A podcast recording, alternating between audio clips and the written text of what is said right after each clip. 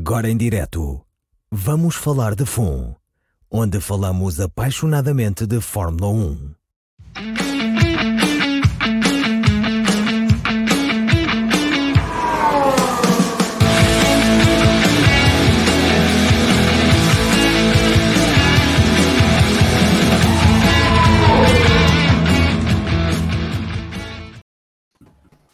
Olá, bem-vindas e bem-vindos a mais um Vamos Falar de FUN. Como é temos a casa cheia. Hoje temos dois convidados uh, que vêm pela primeira vez ao, podcast. Temos o João Neto, que está em Brackley, para quem é fã da Mercedes, deve logo que estamos a falar. O João é engenheiro de software na Mercedes AMG Petronas F1, F1 Team, é um nome cada vez mais comprido. Uh, e temos a Inês, uh, Inês Martins, vocês devem conhecer todos, da SIC, é jornalista de política na SIC, portanto, vem aqui falar de política connosco, mas é outro tipo de política, que é a política da Fórmula 1, que é mais interessante. Um, e que também esta semana já esteve, participou também no podcast da Eleven, que estou seguro que muitos de vocês já viram, ouviram, não sei se já, deu, já dá para ver ou se está para ver, tem um que dá para ver e outro que dá para ver só para este ouvir. não dá para ver. Este é só para ouvir, então, mas já está disponível em todas as Já, já. Uh, aqui no, no podcast acho que já ouvimos quase todos. Uh, quem não ouviu tem disponível para fazer companhia amanhã, depois de ouvir o Vamos Falar de Fundo, se não estão a ver em direto. Uh, e para além disso, temos o regresso da Carolina e do Pedro, tinha ficado prometido a semana passada, que eles voltariam cá hoje, até porque a semana passada tivemos com uma conversa espetacular com o Filipe Albuquerque e com o Manel Gião, que se prolongou e, portanto, deu pouco tempo para falarmos com a Carolina e com, com o Pedro. E temos o Vasco, que é o habitué uh, do podcast, comigo. Portanto, quem já estiver farto de mim também está farto do Vasco, portanto assim somos dois e dá mais jeito. E depois temos o regresso do Bruno, o Bruno que hoje vem aqui com uma missão muito especial, para além de ser um prazer que ele volte ao podcast e é sempre um gosto tê-lo connosco. O Bruno que é o grande amante da Alfa Romeo, é preciso não esquecer disso. Um, uh, o Bruno hoje vem aqui com a missão especial de nos apresentar o novo logo do, do podcast, que iremos apresentar durante esta transmissão. E que depois, a partir do final da transmissão, estará em todos os perfis do, do- do podcast, incluindo o nosso site. Já foi uma apresentação longa, vamos começar então a conversa. O Faria de Guimarães aqui a cumprimentar-nos e a dizer que é sempre bom ver caras novas, é verdade. Uh, espero é que não estejamos a elevar muita expectativa ter sempre caras novas, porque há de calhar o dia em que sou só eu e o Vasco e depois ninguém nos quer ver. Uh, mas continuando, vamos começar então por aqui por um tema uh, que acho que todos nós já nos perguntámos alguma vez na vida e portanto acho que este é o momento ideal e oportuno para falarmos sobre isto. Como é que é a vida de um engenheiro de software na Fórmula 1? João, tu és de Viseu, estudaste no Porto e acabaste em Brackley a trabalhar para a Mercedes e trabalhas na parte de análise, de recolha e análise de dados, presumo. Eh, Exatamente. E portanto és o grande responsável pelo Lewis Hamilton ganhar eh, tantas corridas. Eu e só Eh, eu. E a minha primeira pergunta é: porquê é que é Lewis Hamilton e não Valtteri Bottas? Não se percebe. Começamos logo com uma pergunta afiada. Ahm, Não, eu estou na brincadeira. ah, é, acho que é- são, são pilotos com, com características diferentes, enquanto que o Valtteri tem, teve uma performance bastante boa ano passado, o Lewis está, está noutro nível e acho que qualquer pessoa consegue ver. E tu- vocês na, na parte da recolha de dados e da, análise, vocês fazem tratamento diferenciado entre os dois pilotos ou é igual para os dois? Eh, ou vocês nem tratam disso? Quem faz isso depois é a equipa no paddock? Para, para acabar já com a parte mais complicada, depois passamos para a parte mais interessante. Não, o, portanto, a estrutura interna dos servidores é tudo duplicado. Ah, não é por piloto, é, é por garagem que nós tratamos. É, é para nós não nos interessa se é o piloto A, B ou C que está na Ok. garagem A ou B. Há, um- há um servidor ligado a cada carro, os dados passam, não interessa se é quem é que lá está. Aliás, aconteceu o ano passado, temos que pôr o Russell no carro. E não dá jeito ter lá que isto só funciona se o piloto for este ou aquele. Uhum. Uh, o Estradinha que está em Toulouse deseja-nos uma boa tarde a todos e uma boa tarde para o Estradinha. E a Luana Guedes, boa tarde do Faial, portanto, mais uma fã da Ilha do Pico, aqui a juntar-se ao podcast. Uh, e presumo que seja tua amiga, Pedro. É. E no Faial devem conhecer todos, não? Quase, quase, quase. Temos só 15 mil, portanto não há. Vá. É quase tanto ah. como em Brackley. Estás a ver? Muito bem, portanto, tu, tu chegaste a Brackley e, como é que foi trabalhar ou encontrar um, um, ambiente de trabalho como o da Mercedes, que é reconhecidamente um, um, ambiente de trabalho de excelência e que produz resultados excepcionais? Foi difícil integrar-te nessa cultura de trabalho ou foi, por outro lado, alguma coisa que foi fácil para ti, que era algo que já ambicionavas à chegada e que, portanto, se concretizou quando lá chegaste? Eh, eu quando, quando vim para aqui, isto é a minha experiência, a, minha primeira experiência de trabalho fora da universidade. Uh, portanto, não sabia de todo o que esperar. Sabia, pelo que se diz, que uh, é um ambiente de trabalho aberto, em que as pessoas se respeitam e que uh, o, o que eles enfatizam muito a, a cultura de não culpabilização. mas não fazia ideia o que é que isso era em prática. Mas quando chegamos aqui percebemos que, que é algo que é, é, é nos incutido desde o primeiro dia e em todas as camadas da equipa se pode ver como isso funciona. Uh, se há alguma coisa corre mal no fim de semana, a culpa não é do A ou do B, uh, é a culpa da equipa. Vamos ver é como é que podemos, uh, como é que como é que podemos, o que é que podemos fazer para que não aconteça outra vez, para dizer melhor. E para mim é muito interessante, como, como engenheira, a começar a minha atividade profissional, estar num ambiente em que contacto com alguns dos melhores engenheiros, uh, sem dúvida dos melhores engenheiros de, de, engenharia automóvel ou de engenharia de corridas uh, do mundo, uh, ter sempre pessoas com quem aprender e, este contacto direto com, com realidades, também para falar um pouco de, das culturas múltiplas que, que existem na, na equipa. Uh, tudo isto faz com que seja um ambiente muito propício à aprendizagem e sempre com a pressão de termos que entregar para daqui a duas semanas ou daqui a uma semana. Uh, excepcionalmente esta vez daqui a três, mas uh, ter o, tudo isto combinado, portanto, a cultura com o ritmo de entrega, com os com a qualidade do, esperada do trabalho, faz com que uma pessoa esteja sempre, sempre a evoluir. E uh, para mim tem sido, uh, sem dúvida, uh, uma, uma aventura muito, muito positiva. Eu acho curioso porque tu basicamente acabaste de confirmar algo que o Toto Wolff já referiu várias vezes, é? que é essa cultura de equipa, de ninguém erra individualmente, o erro é da equipa e portanto a equipa tem que encontrar a solução em conjunto.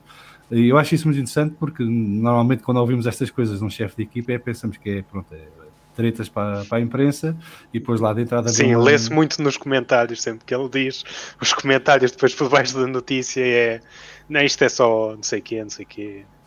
Mas não, é, é algo que praticamos mesmo que o Faria de Guimarães diz que já percebeu porque é que um carro anda e outro não. O software foi feito por um português. Como é que nunca tinha pensado nisso? É um bocado.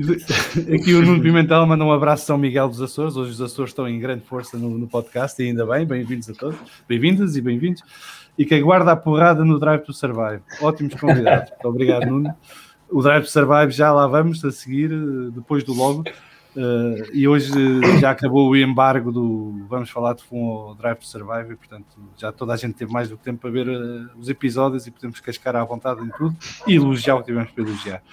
Um, qual é a parte do teu trabalho que mais gostas, João? Uh, o facto de, como fã de Fórmula 1, ter, ter uma perspectiva diferente do, do desporto que, que não é acessível a toda a gente, ver como é que as coisas funcionam por dentro, que não é tudo um mar de rosas que, se, que parece que é de fora. Uh, há, há coisas que correm menos bem, que não, que não passam para fora, nem convém que passem, uh, mas que é interessante, é interessante ver que, que nem tudo é. Lá está. Uh, sobre azul. O resto pode fazer perguntas também quando quiser. Eu só passo mais uma para acabar a minha parte. Eu, eu, eu, eu, se, não, se possível fazer uma pergunta que tem um pouco de, de, de acordo com, aqui, a, com esta tua pergunta e a resposta do João, que tem a ver com essa, com essa Uh, ou seja, existir hoje em dia, com, com as novas gerações, com, uh, mais adaptadas também a estas novas tecnologias, se tu notas que também as pessoas que, que entraram ao mesmo tempo que tu, ou seja, ou dentro do, dentro do mesmo, não digo ao mesmo tempo, mas dentro da mesma faixa etária do que uhum. tu, se eram tão apaixonados como tu, porque há uma ideia hoje que, que muito de, ainda para mais nestas áreas de software, e por vezes também em engenharia, há, há muita gente que esta, esta malta nova, não é? Estas novas gerações muito, muito, muito mais multifacetadas a nível destas novas tecnologias, uh, entram lá, mas não entram com, com, com era o histórico de antigamente, não é? Porque a Fórmula 1 era para, para fanáticos de corridas de automóveis. Tu notas que, uh, tal como tu, uh, essas mesmas gerações entraram com o mesmo gosto de Fórmula 1 ou entraram como sendo apenas e só um trabalho para desenvolver e ganhar ali, obviamente, um grande portfólio a nível de, de de, profissional que nos possa dar ainda para mais uh, Fórmula 1 dentro do mercado automóvel uma, uma, garantia de futuro. Percebes, João, o que eu estou a dizer? Sim, sim, sim. Uh, tenho, tenho contacto com colegas uh, mais ou menos da minha faixa etária, fora da, da, equipa de software e dentro da equipa de software também. Uh, só, só, para termos uma noção, a equipa de software neste momento são oito pessoas, que não é de todo muito para, para, num, num, mar de mil e algumas pessoas. Um, o, no, noutras áreas, bem, um bocadinho atrás, uh, o, uh, a equipa tem uma, uma posição privilegiada quando está a recrutar, não é? Qualquer, uh, vamos falar, por exemplo, da área da aerodinâmica, que entram muitos engenheiros aerodinâmicos. É, é o sonho de qualquer um trabalhar na Fórmula 1, não é? Porque ok, ou na Fórmula 1 ou na aeronáutica, mas é uma das de, dos picos de carreira da, claro. deles. Enquanto que software, uh, dos meus colegas da, da faculdade, eu sou o único que estou na Fórmula 1. Tenho alguns na Google, uh, Yahoo, por aí fora. Uh, é, é diferente. Quanto à paixão, os colegas que tenho são bastante apaixonados pela Fórmula 1, sim. Uh, apesar de não ser um requisito, acho que ajuda no dia a dia a manter-nos motivados uh, para. Sei lá, para, para, para haver mais desenvolvimento. Exato. Uh, como em qualquer outro trabalho, devem imaginar que não é todos os dias uma excitação incrível e que também há dias que Claro. não apetecia nada. É? Claro. Em, que, em, que, eu nem imaginava. Quando vim para aqui, pensei que ia ser sempre incrível e todos os dias ia acordar cheio de vontade de ir trabalhar para a Fórmula 1, mas não é bem assim. Não é assim, mas, não é? Claro, como em todos, não é como em todos, mas sim, é, no ponto de vista de fora, existe para quem gosta então quase Exatamente. como uma visão de um trabalho de sonho, né? como é óbvio. Eu até costumo dizer, quando nós estamos a ver eles ali na box, olha um bom trabalhinho para mim, aquele que está só a limpar o, o, o, pozinho, não é? Eu digo assim, está só, só. Pá, para mim ficava já, assinava já, para deixava tudo e ficava Exato. ali para continuar ali a acompanhar. Viajar pelo mundo e não claro, sei o quê. Claro, claro. Uh, João, temos aqui uma, duas perguntas para ti. Uma é do Carlos Estradinha, que é um grande fã de Valtteri Bottas e, portanto, mais provável não poderes responder, mas fica a pergunta. Podemos saber em que estado de evolução está o carro 2022? Só uma, só uma questão, o o Stradinha é o fã número um do Bottas mundialmente. Okay. mesmo na Finlândia não há ninguém. E único. E único. Uh, o meu pai também, por acaso. São os dois fãs número um. Ora, temos que apresentar o teu pai ao Exatamente. É uma amizade para a vida. E depois temos aqui o João Freire que pergunta que linguagens de programação são mais usadas. Na, ok. A primeira pergunta eu não posso de todo sequer dizer nada porque não posso. Uh, a segunda, uh, posso dizer, porque é informação pública, uh, porque nós pomos os anúncios com essa informação. Nós trabalhamos em, em .NET, em, é a nossa base toda. Depois, para os engenheiros de modelação, para os engenheiros físicos, é com MATLAB e Python, principalmente. Depois, toda a stack web, desde desenho de bases de dados e implementação de bases de dados em, em SQL, uh, HTML, CSS por aí fora, JavaScript algum. Uh, depois, quando é preciso coisas com mais uh, performance, também trabalhamos em C e C. E é por aí. Uh, acho que não passei nada à frente. João, és tu que fazes o queijo? Desculpa? O so, o so, és tu que fazes o software do queijo? Aquele que... Do que... Do queijo? Sim, o queijo da Mercedes, que, que até costuma aparecer, um, costumam uh, fazer uns vídeos ah, não, não. no YouTube. Isso é o uh, da, da Pure Storage, salvo erro. Não, mas a, a, minha pergunta era, isto era uma pergunta para, para brincar um bocadinho, mas para, para depois detalhar que tipo de softwares é que vocês fazem exatamente? Portanto, uh, nós não fazemos o software que corre no carro. Uh, há uma equipa de engenheiros eletrotécnicos que fazem esse software. Um, o que nós fazemos é. Lembram-se há uns anos a Mercedes anunciou a criação do grupo de performance. Basicamente há um, há um, havia várias equipas uh, e há que, a, a que põe mais performance no carro diretamente é a equipa de dinâmica Vehicle Dynamic Group, portanto, de dinâmica de veículo. Um, e o que eles fazem é correr simulações de computador para, para ver onde o que é que podem fazer no carro para extrair performance ao fim e ao cabo.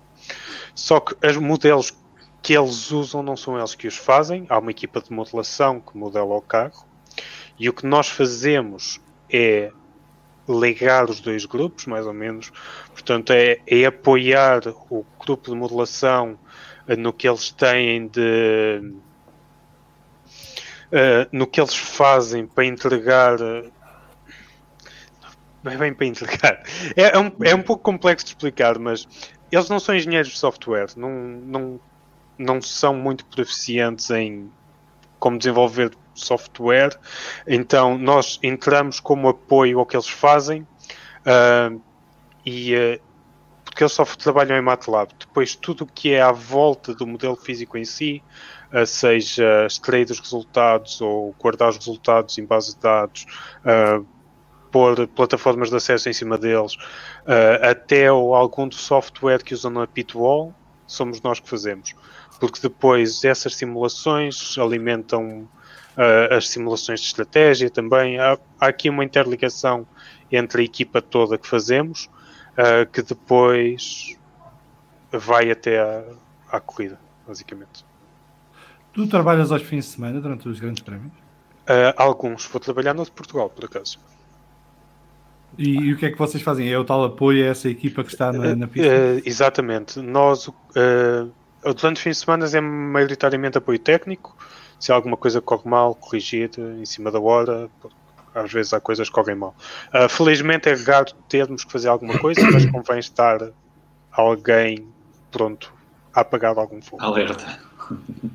Aqui o Estradinha, o Estradinha encontrou a sua alma gêmea no teu pai, portanto está aqui com um sorriso de orelha a orelha.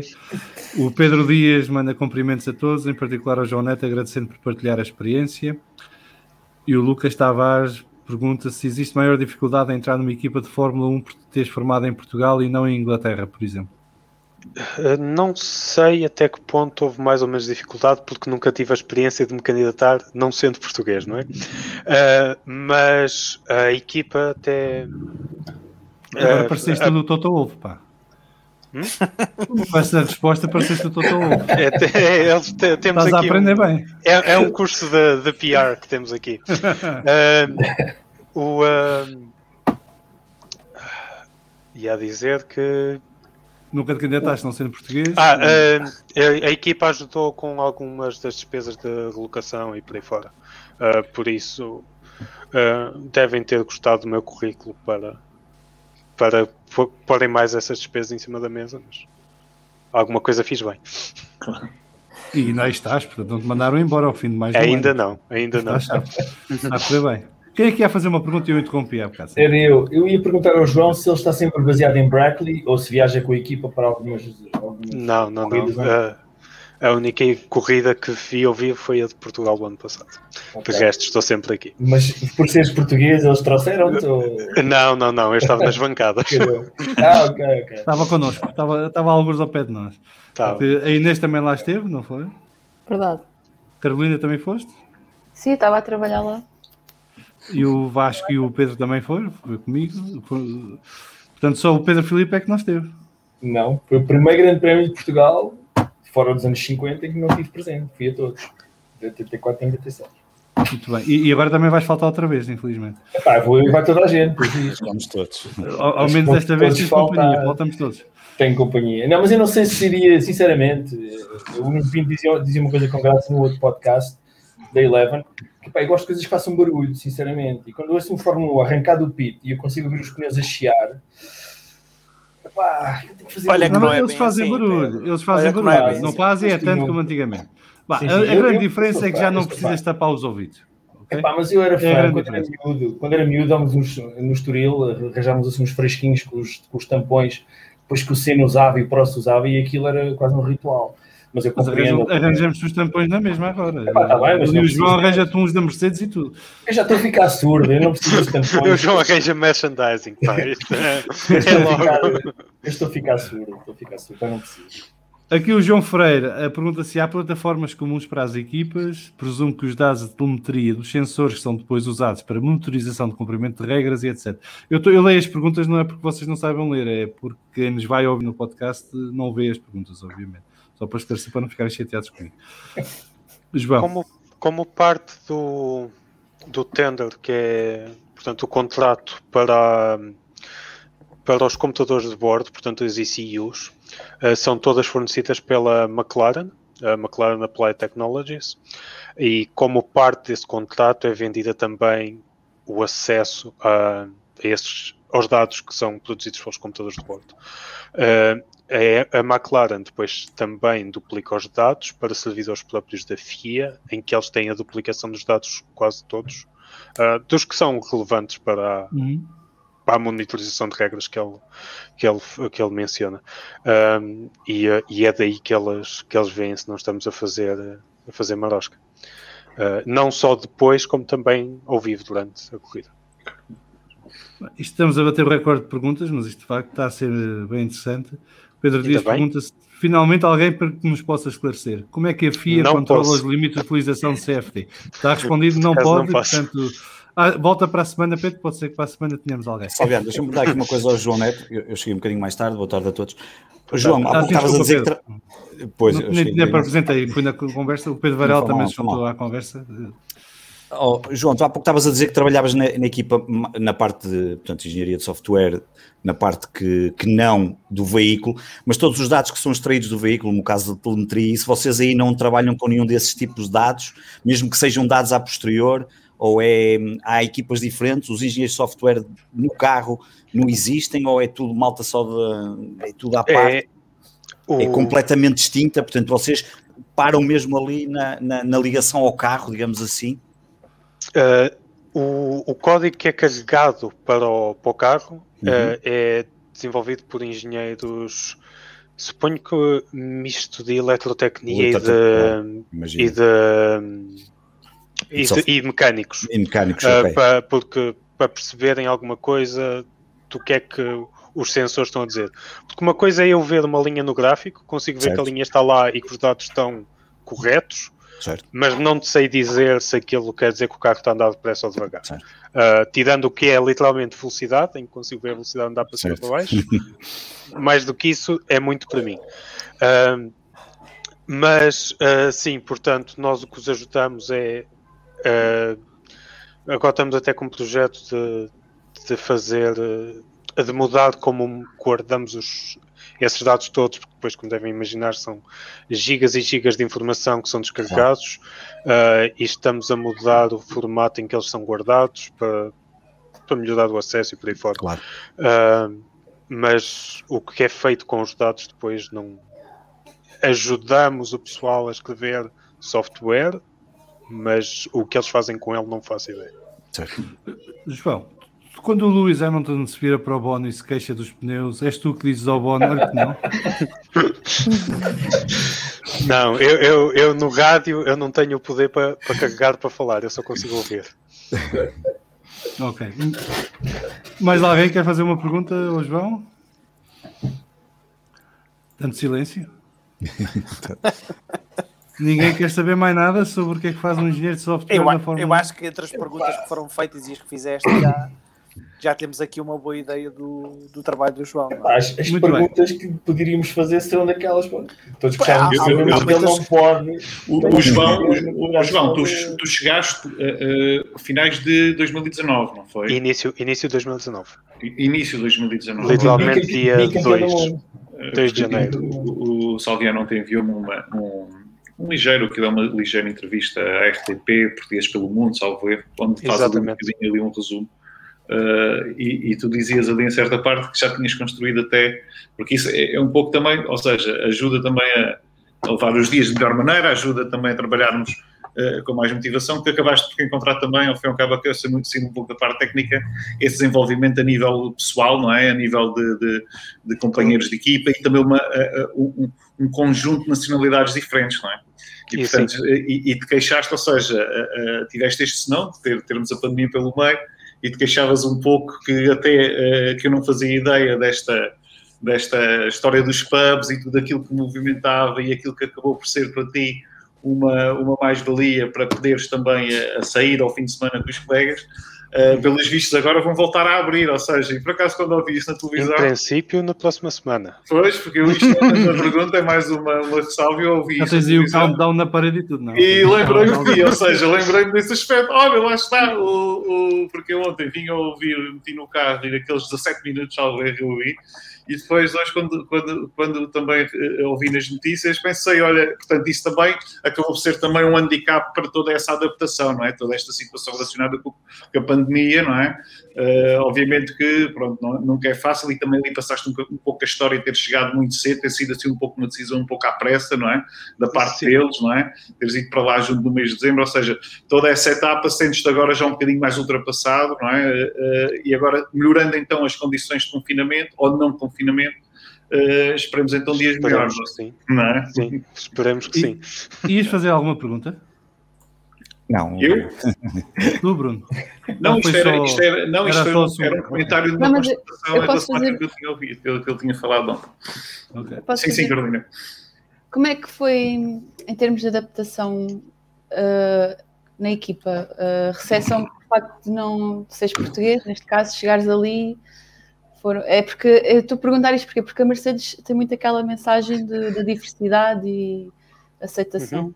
Pronto. E. Não, Sim, sim. Uh, quando eu entrei na, na equipa de software, uh, tinha um colega brasileiro que foi, foi uma ajuda. Uh, pronto, é alguém que fala a mesma língua, já é. já dá outra confiança, não é? Quando, quando conhecemos alguém que fala a mesma língua. Uh, tenho um colega polaco também, uh, muitos colegas franceses, muitos, muitos colegas italianos, alguns espanhóis. Uh, toda esta. É, é, uma, é uma equipa que está. Uh, uh, está habituada a, a receber gente diferente. Uh, em todos os aspectos, diferente em todos os aspectos.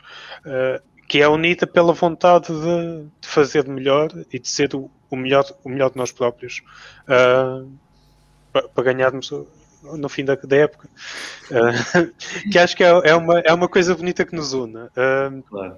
e, eh, e sente-se no dia a dia a falar com as pessoas que são que mostram vontade de, de ser e fazer melhor. Portanto, tu recomendas de ir trabalhar para a Mercedes, é isso que... Eu tanto que recomendo que, que estou sempre a partilhar as oportunidades de emprego que estão no site. Então, Para quem- vai, para quem vai quiser- mandando que eu vou pondo nas nossas redes Sim, sociais manda também. aí que preciso. Aliás, Eh, quando, quando eu encontrei a minha, a, a minha, entre aspas, a que seria a minha vaga de emprego, foi um, alguém no Reddit que fez um, um crawler dos sites das equipas todas de Fórmula 1 e aos sites todos, todos os dias, copiava as vagas de emprego e atualizava uma base de dados que ele tinha no site. E eu via lá, olha, engenheiro de software. Eu na altura nem fazia ideia que as equipas Fórmula 1 contratavam engenheiros de software. Daquelas coisas que nunca me tinham ocorrido. E, e foi, olha, vou fazer o currículo e vou mandar. Foi um acaso bonito. É bom. Aqui, Foi aqui o Pedro. Dias está-te a fazer uma provocação, João, está a perguntar se tu sabes se a Aston Martin já tirou fotografias ao teu software. Eu não. Eu, eu- eu- eu tenho que pedir desculpas ao, ao- ao PR Dias, mas eu não posso responder também a essa pergunta. Olha, mas às vezes podes responder a esta. Uh, tu disseste há bocado que eras fã de Fórmula 1 antes de entrares na Mercedes. E portanto, a minha pergunta é: qual era a tua equipa ou piloto ou equipas pilotos preferidos antes de chegares à Mercedes? Porque agora já sabemos que é a Mercedes e o Lewis Eu, Hamilton e o eu, Valtteri eu era. Schumacher. Eu era Schumacher desde Oh, pequeno. Pedro Varela. Varela, Varela. Porque o Schumacher ganhava, o meu pai era McLaren, então eu, ainda mais para o picar mais, eu era, eu era Ferrari. Muito bem. Escolha Há qualquer coisa com os carros vermelhos, pá, que É há qualquer coisa ali. É verdade. Quem é aqui é para fazer uma pergunta que eu interrompi? Eu, eu, por acaso ia perguntar aqui uma coisa um bocadinho mais geek, mas só para saber se, se o João, vocês, a Mercedes este ano assinou o contrato com a TeamViewer, correto? Tem uma Eh, par- confere, ainda não sei o que é que nos vai afetar. Ah, era, uma era, era- era para perceber se era, se tinha a ver com estes, com estes novos, pá, diria, eh, momentos pós-pandemia, das questões remotas, não é? Porque a TeamViewer, empresa alemã muito conhecida na área da, de- Sim, sim. do trabalho remoto, não vou agora entrar aqui na parte técnica, mas, mas era para perceber se sabias já alguma coisa mais, e se era mais para as vossas equipas, ou se era mais para as outras equipas, ou se era para toda a gente, eh, de que forma é que isso era integrar na, na, na Mercedes. Mas, não, e eh, nem é é eu a muito- tentar esconder o jogo, é literalmente fiquei surpreendido quando na semana Pois. passada via, via notícia e ainda não sei de todo Pois, é o que é muito que vai recente. afetar. Muito Até bem. porque a equipa tem mostrado alguma ah, vontade em que voltemos para o trabalho Para presencial o mais cedo possível. Ok.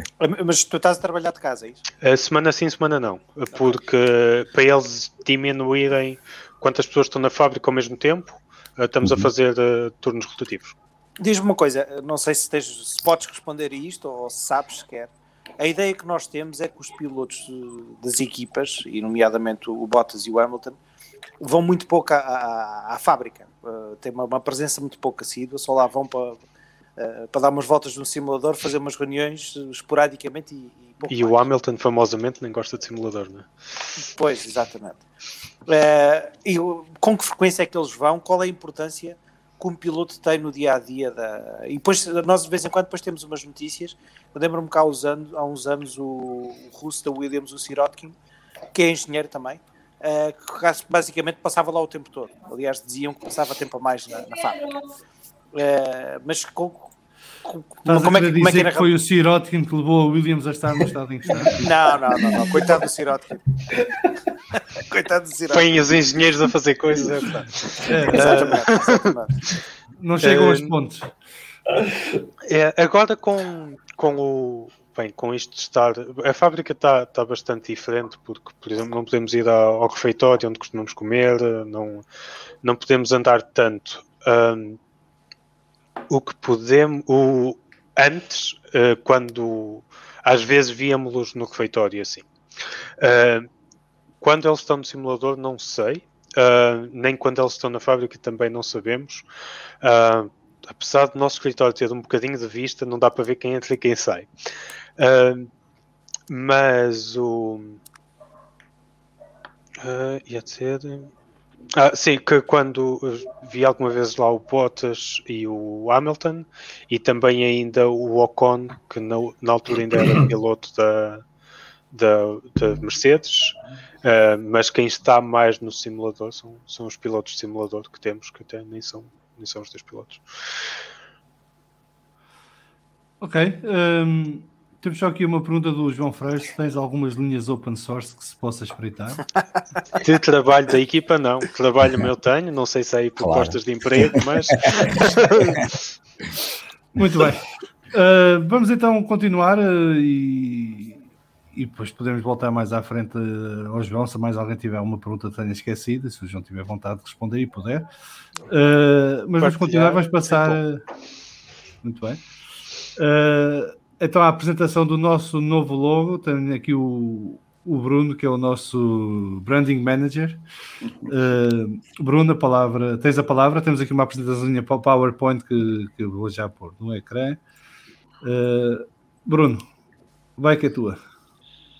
Oh, Salviano, isto, então isto tem a ver com, com aquilo que eu também já tinha dito, quando, quando também fosse possível, ao fim e ao cabo, ter um, ter um designer à mão, não é? E, e como vocês sabem, acabei, acabei por ter também para outros trabalhos, uh, acabei por ali e dentro do mesmo pacote, trazê-lo assim um bocadinho para o lado, epá, chega lá aqui e tal, explicar-me um explicar um bocadinho o projeto, fazer-lhe ver também qual é que era também a necessidade e fazer ali um bocadinho uma explicação dentro de uma, de uma ideia que, que tentei ali desenvolver para, para que fosse simples e que também fosse rápido, ou seja, para também não, não estar ali, uh, até porque lá está, isto eu gosto muito de trabalhar com eles e com editores de vídeo e que trabalho com muita dessa malta, mas eles são por vezes em guias, é, é, é de aproveitar enquanto ali está, entendes? Porque se leva alguma coisa para casa começa a ser complicado depois começarem a responder, ou seja, são um bocadinho complicados. Ou seja, a abordagem que procurámos aqui ter um bocadinho foi, foi fazer algo simples, algo também um pouco de encontrar aquilo que é um pouco a linguagem ao fim e ao cabo do, da Fórmula 1, um bocadinho clínica e limpa e sóbria. Um, também não é fácil fazer ou imaginar um, um logotipo onde exista várias palavras, como o caso vamos falar de FUM, um, não, não, não ajuda.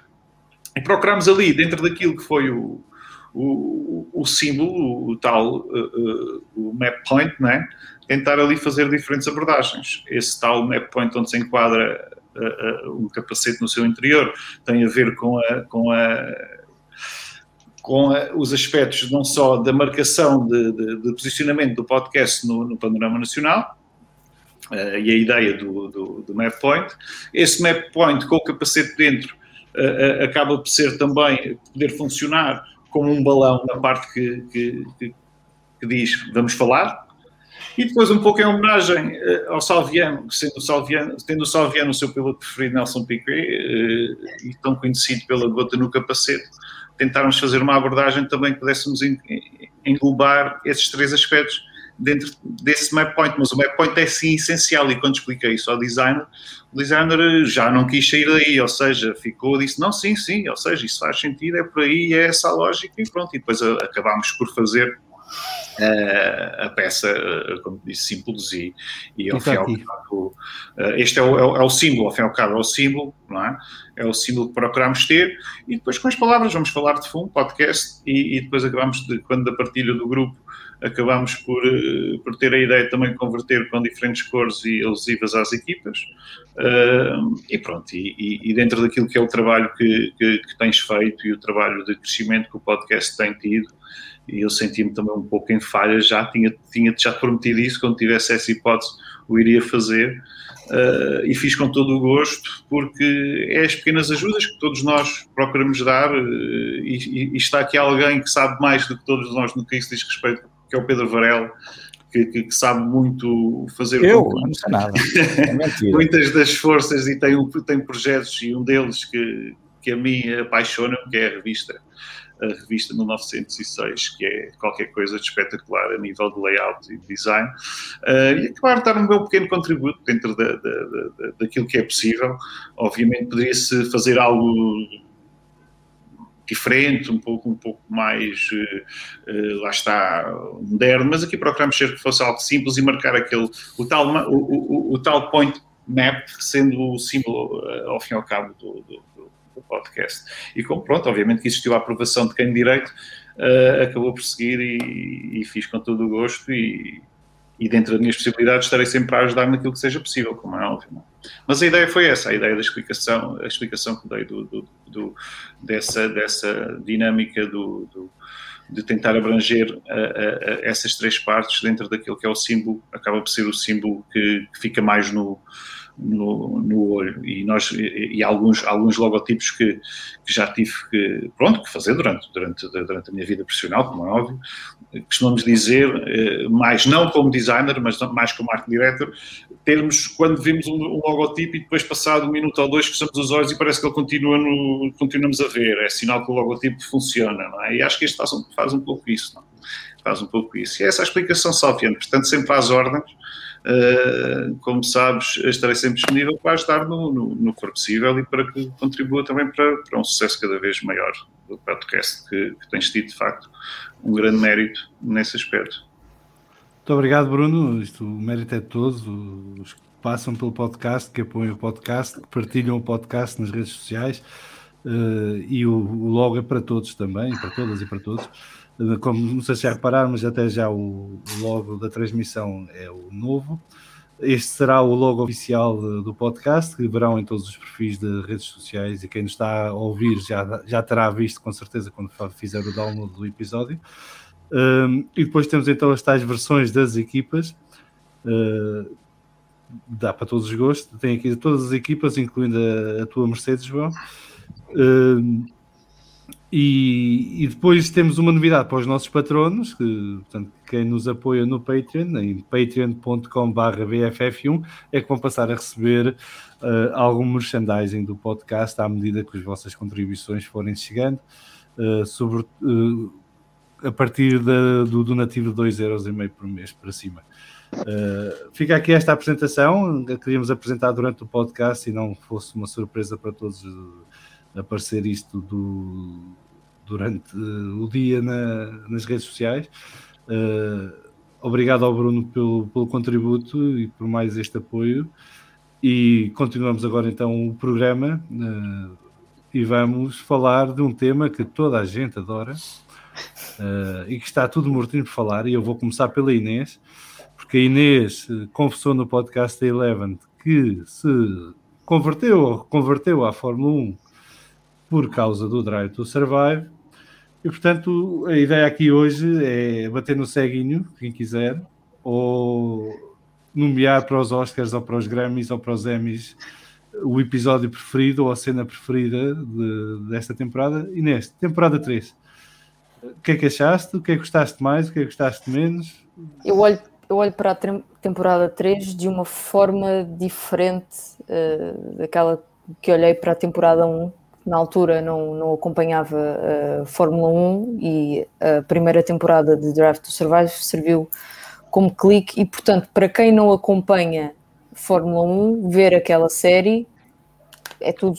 É uma série porreira e a Fórmula 1 é incrível. Pois não é, não é por causa da série que uma pessoa passa a ser uh, uh, fã de, de Fórmula 1 agora que já vejo Fórmula 1 e que acompanho uh, intensamente Fórmula 1, eu olho para a última temporada de Drive to Survive e já não acho nada de, de espetacular. Vejo, já a vi, vi logo no, na semana em que, que, saiu e vou ver até eles continuarem a fazer. Mas eh, percebo uh, que há muita coisa ali que é que já não é tão espontânea, que é editada, que é cortada, que há ali um, muito a mão do, do, das equipas e por isso o episódio que, que mais me agradou e até surpreendeu é o, acho que é o episódio número 3, em que o Bottas é o centro do, do episódio, porque me surpreende a forma como a Mercedes uh, permitiu que aquilo, aquilo passasse há outros, há outros, há outro episódio que também me surpreendeu, que é o episódio do, do Vettel, a Ferrari permitir uh, que o Vettel, uh, ao dizer aquilo e aquilo passe cá para fora, aquilo é, porque é que não nos podemos rir. Surpreendeu-me um bocado essa declaração ter passado cá para fora, mas sobretudo o episódio 3 uh, eh, surpreendeu-me. E gosto desse episódio. agora, os, os restantes, gosto, vou sempre gostar, mas aquilo não é uh, Fórmula 1, aquilo é feito para um público que, das duas uma, ou para conseguir aquilo que conseguiram comigo em, há uns aninhos, ou para simplesmente para entretenimento. Mas eu tenho uma pergunta precisamente sobre esse, esse, esse, ponto que estás a referir, Inês. E faço também a pergunta à Carolina, porque também está, estão em circunstâncias uhum. parecidas. Que é, se vocês tivessem visto, uh, se a primeira temporada que tivessem visto, o Drive to Survive, tivesse sido a 3, se teriam ficado fãs de Fórmula 1? É difícil dizer-te isso, eh, porque tal, não, não, não sei responder, é difícil, eh, porque a temporada 3 não é tão boa como a 1, eh, e a abordagem à temporada 1 é a abordagem e a própria presença da Netflix no, no paddock, o contexto é tudo ele diferente. As equipas estão, estavam muito mais abertas para a Netflix, até porque não, nem todas tinham a. Quando eu digo ter a consciência de que, de que a Netflix lá estava, elas tinham a consciência, mas no dia a dia nem se lembraram, e portanto há coisas que foram ditas que passaram sem, sem se refletir muito bem, se calhar, sobre o impacto de determinadas coisas que foram ditas na. que passaram cá para fora na temporada 1. Se eu me teria apaixonado na mesma com esta temporada 3, eu, eu sinceramente e honestamente não, não, não sei responder a isso. Eu acho só, que... só, só, antes de continuar, desculpa lá, só, só que é importante, porque o meu pai está a ver e diz que está a gostar. o meu pai está a ver e está a gostar. é, é, muito importante. Isto é melhor que Drive to Survive. Eu que realçar aqui. Portanto, Carolina, desculpa. Um, o que eu acho sobre a temporada 3? Para mim, o que falhou na temporada 3, falhou entre aspas. Uh, eu sinto que eles se focaram mais no drama entre pilotos e equipa e toda aquela drama de backstage e não tanto no que é a Fórmula 1 em si, o que é a corrida, o que é. Pronto, Mas isso um nunca o fizeram. Eu isso sinto que na temporada, na temporada 1 fizeram um bocado. Eu, pelo menos, quando vi a temporada 1, senti, senti que aquilo era mais. Vasco, deixa falar, se achou. Peço desculpa. Eu acho que na temporada 1 via-se mais detalhes das corridas, a temporada 2 mais ou menos, a temporada 3 já não tanto. Criam-se ali certos dramas que foram feitos mesmo para, para, para a Netflix, os dramas ali que eram mesmo feitos para a Netflix. E sinto que houve ali um, foco do centro do que é a Fórmula 1. Eu, eu, concordo um bocadinho com a Carolina quando ela diz que a primeira temporada uh, focava um bocadinho mais, não era uma temporada feita sobre, sobre as corridas, focava um bocadinho mais na, nas corridas por comparação às, às temporadas seguintes, e, aquilo, e essa diferença uh, acho parece-me que está relacionada também com a necessidade dos próprios produtores se reinventarem, porque se todos os anos eles forem apresentar um produto com o mesmo foco, embora, embora as coisas mudem de temporada para temporada, o público também se farta. E isso é assumido pela, pela própria produção de Drive to Survive. Todas as temporadas eles têm que se reinventar e o desafio Sim, é uh, inicialmente é esse. Uh, e, e, por isso uh, ajuda a explicar um bocadinho essa, essa diferença ao longo de, das temporadas e pá, se calhar a forma que encontraram para esta terceira temporada para mim não foi escolha, algumas escolhas que fizeram para mim não, não foram as mais, as mais acertadas, não, não entendo, já me tentaram explicar, mas não entendo uh, como é que o Williams não tem um papel nesta, nesta não tem um episódio. Pode ser, ah, pode já ser porque teorias os, sobre isso. os novos donos já me disseram, pode ser que os novos donos da Williams não quisessem. Pá, tudo bem, faziam uma coisa com a família. Sim, não deixaram. Tudo certo, faziam uma coisa com a família Williams. Pá, pois não, isso foi consigo... o que o, marido da Claire Williams veio dizer, eh, porque tudo bem que não deixaram os novos donos, mas também ninguém foi falar com eles para se fazer nada. Uh, Ficou-se nesse limbo. E realmente é uma falha dramática. Nós já fizemos aqui uma, tivemos aqui uma conversa no podcast sobre aquilo que faltou no Drive to Survive, e esse foi de facto uma das coisas gritantes. Uh, faltou. Uh, agora, uma coisa que a mim me surpreendeu na temporada 3 e que não, tinhas, não se tinha visto nas outras duas foi a presença de, dos diretores de comunicação das equipas ao pé dos pilotos no momento em que estão a ser gravados pela Netflix. Mais controlado. É, aquilo, a, a, senhora da Ferrari, que eu gosto muito dela, mas aquilo à altura parecia uma ama a tratar dos putos, uhum. uh, a tentar pôr alguma ordem no que o Vettel e o Leclerc diziam, sobretudo o Vettel, porque uh, quer dizer não sei. Não... Sim, mas, mas mesmo que não estejam lá ao lado deles, estão do outro lado da câmara onde nós possamos ver, não é? Sim, mas aí é mais difícil controlar, porque eles já podem ter dito o que não deviam ter dito e já vai tarde. Agora aqui já está no não, ponto em que tem o braço têm, tem a mão no braço, não é? As equipas têm direito de veto na, depois, não é? Sai o que eles é, querem. Pode Sim. ser ou não, pois é isso que a gente não sabe. O Netflix chegar ao acordo de dizer, a partir do momento que eu entro na sala onde está o Leclerc, o Vettel e a, a senhora da, da comunicação, Uh, Qualquer coisa, aquilo é vale. filmado e eu não vou poder, a partir do momento que. Uh, porque aquilo tem que ser agendado, porque eles não andam sempre. A partir do momento que eu chego e faço a filmagem, ela já não vai ser cortada. Não queremos que. Ou seja, não vai ser posteriormente cortada para algo que não nos dê jeito. E aí, a meu ver. Eu tenho muitas dúvidas disso, Bruno. Pois, não, não, estou a dizer como uma hipótese. Uma hipótese, uma hipótese. Não, eu duvido que algum episódio não, saia eu, eu cá para fora sem Mercedes, Ferrari, verem os episódios todos e a equipa de comunicação. Sim, Varela, claro que sim, mas pode ser é essa hipótese. Não tenho dúvidas. Eu acho que há cedências de parte a parte, para ser sincero. Nós estávamos a dizer porque que... como é que eles deixaram passar isso, não é? Como é que eles deixaram passar isso, não é? Essa, ah, sim, às vezes, se calhar. Eu, por acaso Pode concordo ser, muito com o que a Inês disse no, no, início e apesar de, de eu sou um, um, grande fã de Fórmula 1 há muitos anos e adorar a Fórmula 1 e a primeira temporada efetivamente é de longe eh, a melhor temporada e também era, tem o era novidade, não é? E tem a novidade, pronto. Esse é ponto número um, uma série que 10% dos subscritores da Netflix nos Estados Unidos viram a série, que é um número absolutamente assustador, tendo em conta que a Fórmula 1 não é propriamente das coisas mais vistas e que mais se vai procurar na Netflix, uh, como é óbvio. Um, mas está, mas está depois fechado em casa. Não, estou a dizer da primeira temporada. A primeira temporada. Ah, a primeira, A primeira, não, a primeira foi uma, uma série que é muito mais vista do que eu diria. Vamos ver os números, o que é que vão dizer depois. Também depois depende de forma é que são feitas as métricas em relação às visualizações. Mas nesta terceira temporada, eu, eu só vi ainda até o terceiro episódio, ao contrário das outras temporadas que vi logo. Esta talvez, não sei, pode ser, eu nem fui verificar, mas talvez estar mais próximo do início da, da, da- da competição, não liguei tanto e vi, vi muito mais os treinos e, e obviamente as corridas, mas os treinos do que propriamente os episódios. Mas acho que está a perder ali, é, é sempre engraçado, vou ver sempre, mas, mas está muito cinematográfico, está feito muito para captar um público que, pá, que não que, que não é aquele que habitualmente vê a Fórmula 1 e, portanto, para ir buscar mais gente para trazer para a Fórmula 1. Pelo menos é o que me parece, porque eu, enquanto fã da Fórmula 1, se existir Drive to Survive, muito bem, se não existir, é-me igual ao litro, eh, vou continuar a ver a Fórmula 1, independentemente de, de- de- do, do Hamilton continuar a ganhar isto tudo. Espero que este ano, desculpa, João, mas espero que este ano não aconteça.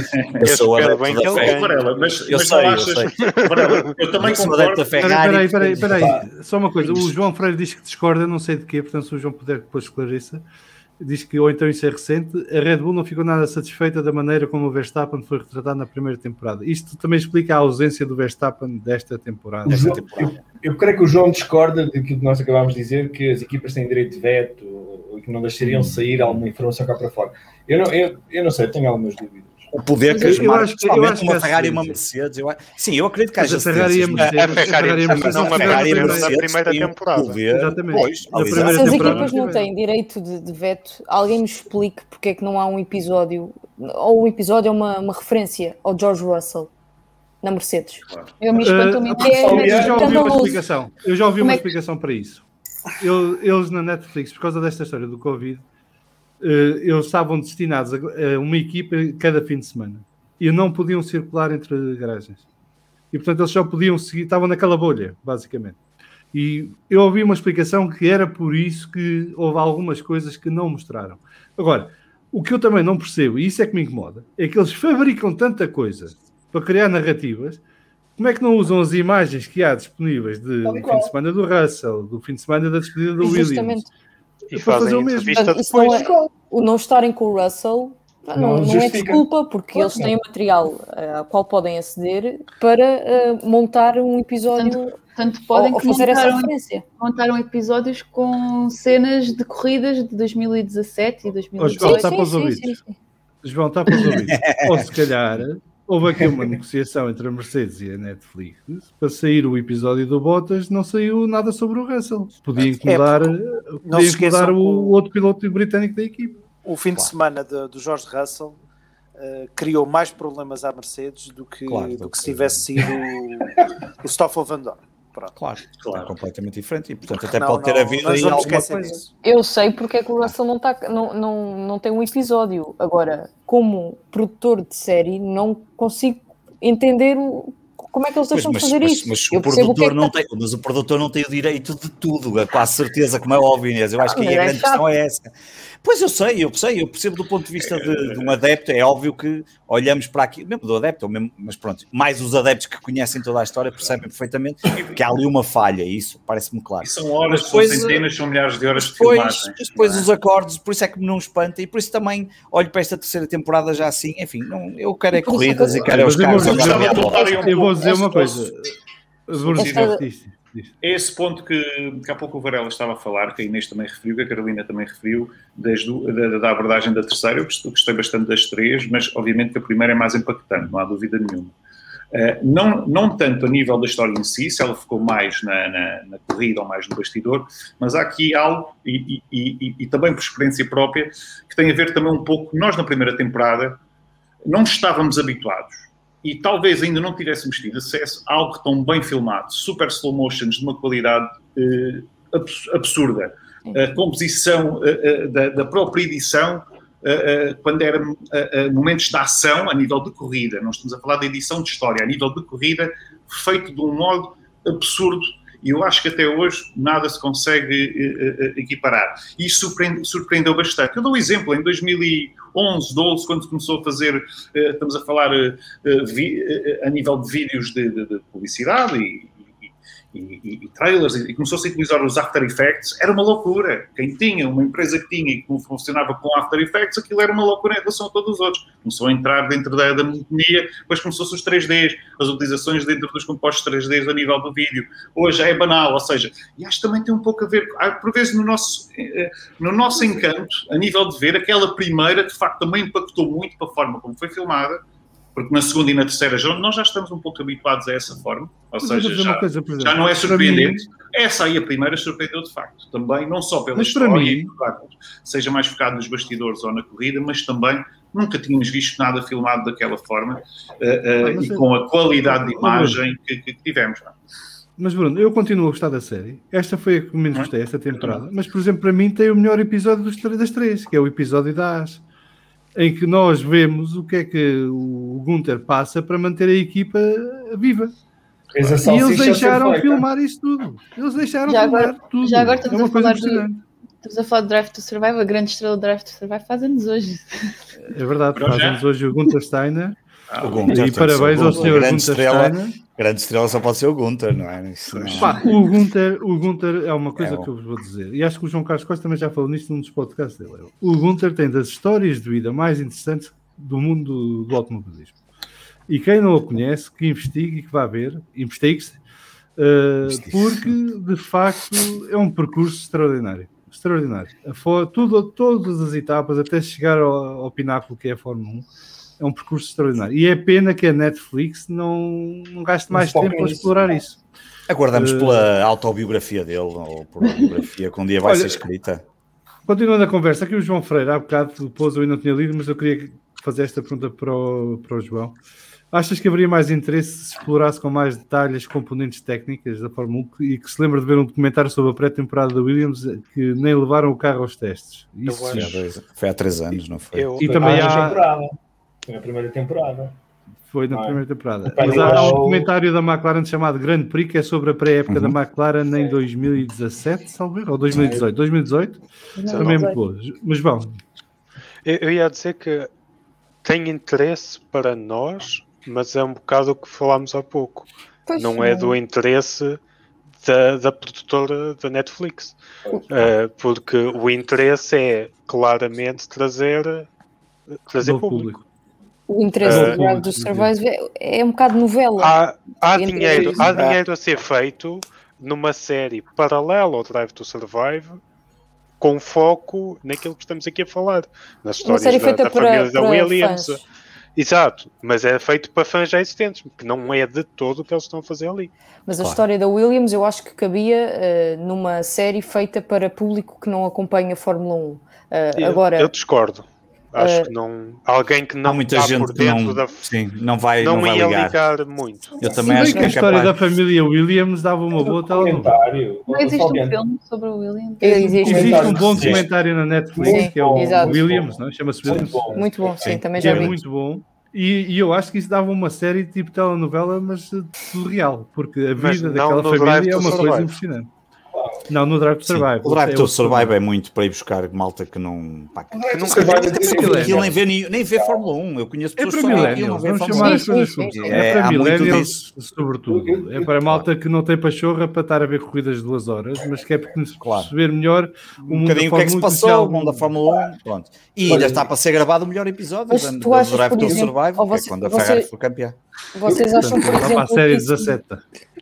Vocês acham, por exemplo, que o facto de a série não ser feita para, para pessoas que acompanham a Fórmula 1 justifica o facto de no Drive to Survive não existir um episódio do Grande Prémio de Portugal onde o Hamilton Exatamente. eh, bate? Não, É o bate recorde, que também não é anunciado. É, também não É, aparece. é- acho que é um bocado o mesmo, que é os recordes para quem não acompanha valem Não zero, tem- valem mais. Fazer Eu o acho- episódio eu no, acho- tu voltas a, a conseguir travar o, que o Hamilton igual Sim, ok, sim. Esse episódio é impressionante. Esse episódio do Bottas é impressionante. É, e eu acho não que eu não tô eles escolheram essa narrativa, eles escolheram essa narrativa do universo Mercedes e depois já não podiam ter uma segunda narrativa do universo Mercedes. E acho que foi muito por aí que o Grande Prémio de Portugal foi Eu um também fiquei impressionado de não terem mencionado isso, mas acho que é por aí Hamilton. que escolheram não pôr. Nem do Hamilton ter sido campeão do mundo. É que Exatamente. Nós passamos a, a- a- A temporada. É, é, isso já é, já é quase um dado série é um pormenor. é? Não, mas eu acho que é um pormenor. Aquilo, a série, há, há gente que chega ao final e não, nem sabe em que lugar ficaram as, as pessoas. Aquilo é uma Também é narrativa. quase impossível. É quase impossível. e, e, pronto, e se calhar nem vê mais aquilo. Eu acho que há um bocado por aí. Por isso é que eu esta terceira temporada já não a vi com tanta paixão. Pá, porque paixão é ver os carros na pista e andarem de um lado para o outro. Isso é que é- ali é, é uma coisa engraçada, muito bem filmada, como o Bruno estava a dizer. Que curiosamente ele falou do super slow motion, que é uma coisa que me espanta na Fórmula 1 raramente aparecer. E o MotoGP já faz há não sei quantos anos uma. Mas eles uma- Ah, mas sim, mas desapareceu, mas, ah, mas desapareceu completamente é, e nas transmissões do MotoGP continuam a fazer e há imagens fazer. absolutamente incríveis. Não é o slow motion, é aquele super slow motion com imagens os senhores da Aston Martin também mudaram as regras de jogo, não é? Porque aquilo super slow motion dá para fotografias do caraças. Pois, 2019 foi o último ano que fiz- faziam um, um pouco. E depois o ano passado e há dois anos já não, praticamente não utilizaram, é verdade. Tens razão, é, é uma pena. É uma pena. Ah, Pode passar qualquer tipo de programa de Fórmula 1 que eu vou papar, seja preto e branco, Sim, seja claro, isso. legendas, Mas isso- legendas em cirílico, eu vou ver. Mas o Direito a Survive faz-me lembrar aqueles meus amigos, quando eu era puto, que eu ia para casa ver a corrida, ao domingo, e eles diziam, epá, eu só vou ver a corrida, só vou ver a partida pelos acidentes. Epá, e aqueles Claro. tipos irritavam-me imenso.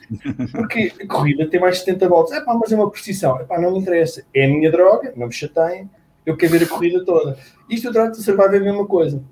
Portanto, eh, há pessoas que dizem, epá, eu, eu gosto daquilo porque tem aquela parte que não se vê.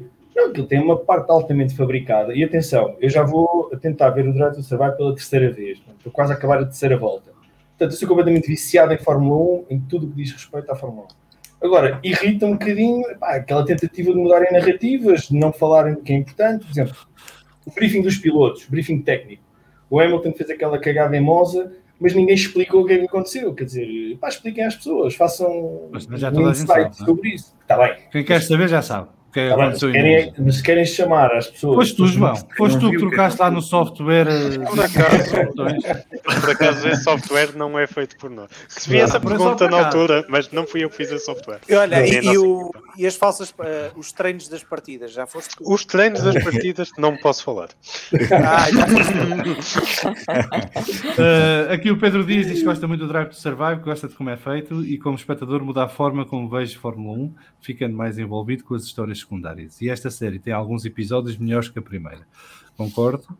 Eh, já vamos ao que vocês pensam. O Drive to Survive é o episódio 3 e 9, o resto é paisagem, diz o Estradinha, sendo que o 3 já está gravado em todas as.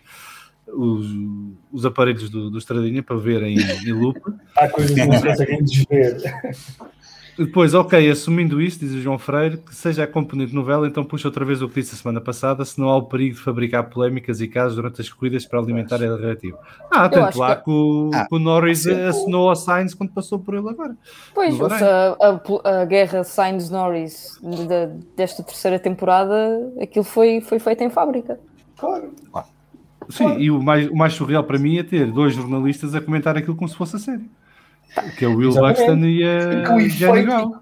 E depois tens um efeito, aquele efeitozinho de rádio, de, narra- de narrador, com o rádio, como se eles estivessem assim numa cabine mal Sim, insonorizada. sim. Epá, a irritação que aquilo me provoca. é- é- sim também já falei disso aqui. Eh, Também disse que me Mas o irritava bastante. que, o que fizeram, o que fizeram ao Norris e ao Sainz foi a mesma coisa que na primeira temporada fizeram ao Ao Ricardo. Verstappen Sim, e ao Ocon e ao Pérez. e ao Ocon e ao Pérez também. Mas é, Não, mas o essa Ocon e o atenção, Pérez andaram mesmo. essa, essa deu mesmo molho. Essa deu Tá mesmo bem, mas lá, o, o Ocon não é culpado do. O Pérez não é culpado do Ocon ter perdido o lugar. Não, foi Não, o não, só é culpado de ele tirar contra não, o muro em não. Singapura, por exemplo. Tá bem, sim, sim, Temos É dessa parte que eu estou a falar, não é dele ter ficado sem lugar. Não, a Força não neste ano houve eles mesmo, mesmo problemas. Aliás, a partir do Grande Prémio do Canadá houve ordens de equipa severas para os dois. Porque Sim, aquilo já estava a descambar de tal maneira que eles estavam pena com medo de- que os carros nem acabassem as corridas. Tenho pena que o Drive to Survive não tenha começado em 2016. Isso é que eu gostava de ver. Fly on the Epá, wall. eu gostava que tivesse começado em 1980. Ah, exato, mais E apanhar os anos do. 50. E apanhar os anos do Piquet, do Senna, do Prost. Salviano, mas aí, pá, eu aí tinha tornado um ermita só olhar para aquilo, não é? Não tenho mais nada na vida. Olha, e estás a ver, 20 anos depois, cá estamos, somos Já ermitas. está, finalmente, Forçado. encontrei o meu, Todos em encontrei casa, encurralados. Ahm, Opa, mas nós Drive estamos to só, Survive. Nós estamos só aqui a cascar em Drive to Survive e. Eu não, já disse que o melhor episódio foi nesta Está temporada. bem, está bem, mas, mas da, da consistência da terceira temporada. Mas sinceramente, eu acho que eh, é, pá, é genial eh, a existência de Drive to Survive por parte de. Porque, porque permite, ao longo dos últimos anos, o crescimento de, de fãs da, da Fórmula 1 aumentou eh, exponencialmente e a média de idades do- da malta que começou a acompanhar a Fórmula 1 e que a partir da Drive to Survive fez um, fez um caminho e começou, uh, pá, não se ficou pela série, uh, desceu, não consideravelmente, mas desceu. E a Fórmula 1 precisa disso para, para sobreviver no futuro. E a Drive to Survive, um dia, quando se explique como é que a Fórmula 1 se conseguiu reinventar a nível, reinventar, rejuvenescer a nível de, de Foi a fãs, a Liberty. Drive, Foi a a. Drive, sim, Completamente. sim, a Drive to Survive é, vai ter que estar no- nos livros. Aliás, a Sim, diretora, de- a diretora diz, marketing, a diretora de marketing da Fórmula 1 deu agora esta semana ou a semana passada uma entrevista para uma revista em que ela falou um dos temas principais era a reinvenção da Fórmula 1 e o crescimento de novo público e a tra- atração de, no- de público jovem e onde ela falou precisamente em que o Drive to Survive foi a peça-chave para cons- uh, uh, não me lembro agora a expressão que ela utilizou, uh, não me estou a lembrar em português, pronto, mas foi ali a ignição para conseguir que Peço houvesse desculpa, temos um gato agora aqui na nossa emissão.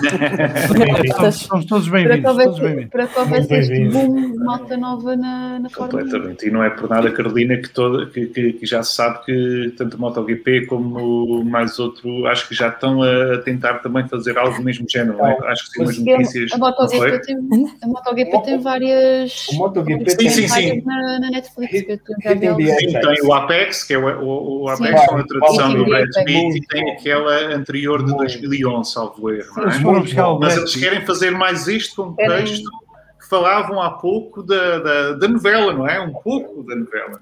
Também apaixona um pouco. É? Eles foram buscar o Brad. Pitt para o MotoGP. Eu dou um o o Sim, sim, sim, é ele que faz o narração. Vai, Sim, a sim. O É. Drive to Survive para o ano tem que ter o Tom Cruise, senão isto não... Mas ouça uma coisa, eu dou, eu dou um- este pequeno exemplo. Se não, eu- existe um jogo, de futebol- eu, por exemplo, o Canal 11 por vezes faz isso, salvo erro.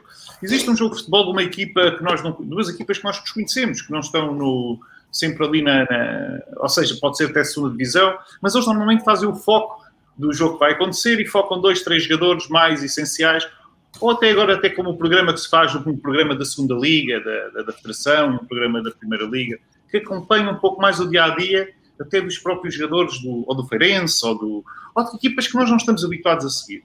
E, independentemente disso, uh, acabo na jornada seguinte ter uma atenção em relação a essa equipa, em relação a esse jogador, ou seja, é um bocadinho isto que eles fazem isto num- numa plataforma muito, muito mais uh, completamente diferente, não é? a nível mundial, isto de trazer um pouco o que é o, a tal novela, uh, e é por aí que o MotoGP quer também ir, porque o Apex, a meu ver, está muito bem, muito bem feito, querem também se calhar trazer mais fãs e mais apaixonados, porque faz aquela, aquela necessidade de sabermos, pá, deixa lá ver, mesmo que eu não acompanhe a Fórmula 1, que eu tenho alguns amigos que vêem o Drive to Survive e depois dizem, olha lá, em que lugar é que ficou não sei o quê no campeonato? Não ouviu, mas depois no vai querer saber quando acaba.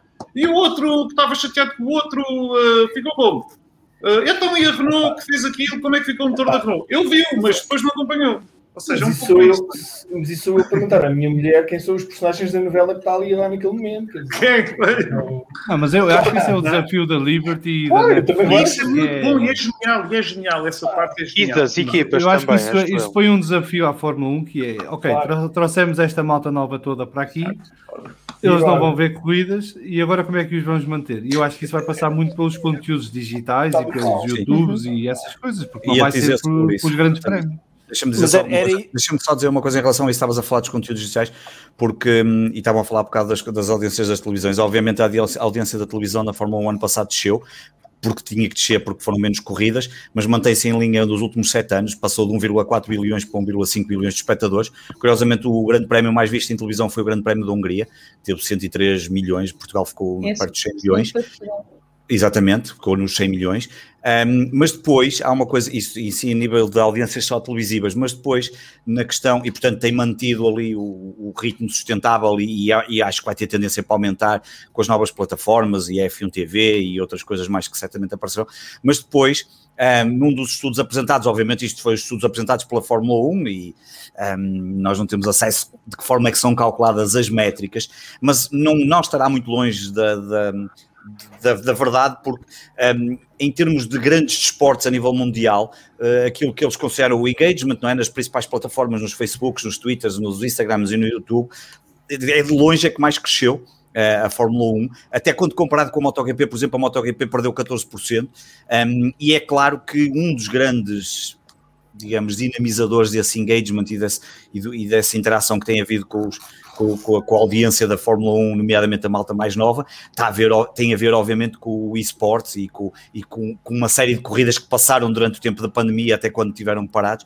E é impressionante como cresceu muito mais uh, quando comparado com o UFC. Eu estou a olhar agora aqui para os números, uh, por exemplo, a, a Liga de Beisebol foi das que mais perdeu, o futebol também perde bastante, até a própria Liga dos Campeões perde em termos de engagement, não de audiências televisivas, porque aí as coisas depois podem ser um bocadinho diferentes. E eu acho que esse, hum, a tendência será claramente para, para aumentar cada vez mais e a malta mais nova, às vezes, se calhar, até pode vir pelo jogo e depois até ir. Pode fazer um caminho diferente do tradicional e eu acho que está num claro bom caminho. E a Liberty, desse ponto de vista, trouxe aqui uma, uma dinâmica muito, muito, muito interessante muito e, boa, e parece que está a ter bons resultados, pelo menos tudo indica. Eu queria fazer Desculpa, uma pergunta à, à Inês e à Carolina, porque são as que começaram a ver Fórmula 1 à conta do Drive to Survive e, e que são mais difíceis, se calhar, são de manter. Um, o que é que, na vossa opinião, e porque, porque para nós, existindo Drive to Survive ou não, nós vamos continuar a ver Fórmula 1. Para mim, desde que não aconteça. Mas eu, outro... gosto com uma, eu gosto mais com o Drive to Survive. Eu é, também claro. gosto mais, mas, mas, mas não é isso que me faz ver Fórmula 1, não é? Eu conto muito, se calhar, posso ter vontade de ver o Drive to Survive numa altura em que não haja Fórmula 1, não é? Agora, também chega uma altura, não sou como, como a Carolina e o Pedro, que já viram quatro ou cinco vezes cada, cada temporada, né? Eu vi Isso não consigo fazer. Estava a temporada este ano. A minha pergunta é: o que é que acham que a Fórmula 1, não é o Drive to Survive, para onde é que tem que evoluir para vocês continuarem? E quando digo vocês, é a geração que chegou à Fórmula 1 com o Drive to Survive. O que é que tem que mudar? O que é que tem que fazer? Ou não tem que fazer nada? Por exemplo, acham que as sprint races são uma coisa que, que vos atrai ou não? Eu estou um bocado o nariz a isso. Olha, olha eu estou muito entusiasmado com as sprint races. Uh, deixa-me Silverstone, Monza e Interlagos. Interlagos. É. Sim, mas atenção, uma, uma sprint race no Mónaco não, não é? Atenção. Uh, aquela, eu, eu torço um bocado o nariz, não fecho, não fecho totalmente a porta. Uh, vou, antes de tirar uma conclusão sobre, antes de fechar uma opinião, quero ver, quero ver o que é que aquilo dá. Agora, aquelas ideias de grelhas invertidas e etc. Não, ah, não, não, não, não, é por aí. O que é que a Fórmula 1 pode. Ah, pá, não, isso, isso é desvirtuar uma corrida. Desculpa. Sim, mas eu gostava de ver na mesma. Ah, gostava de ver, isso, é, isso é só para ver o Hamilton e o Bottas lá atrás. É para ver. Não, não, gostava de ver os é. melhores carros atrás, o que é que conseguiam fazer durante uma corrida de 100 km, quantos carros é que conseguiam passar, qual é a diferença potencial.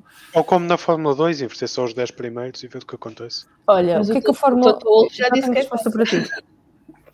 Pá, mas isto não, é, isto não é certos partidos políticos em que a palavra do chefe é a palavra de toda a gente.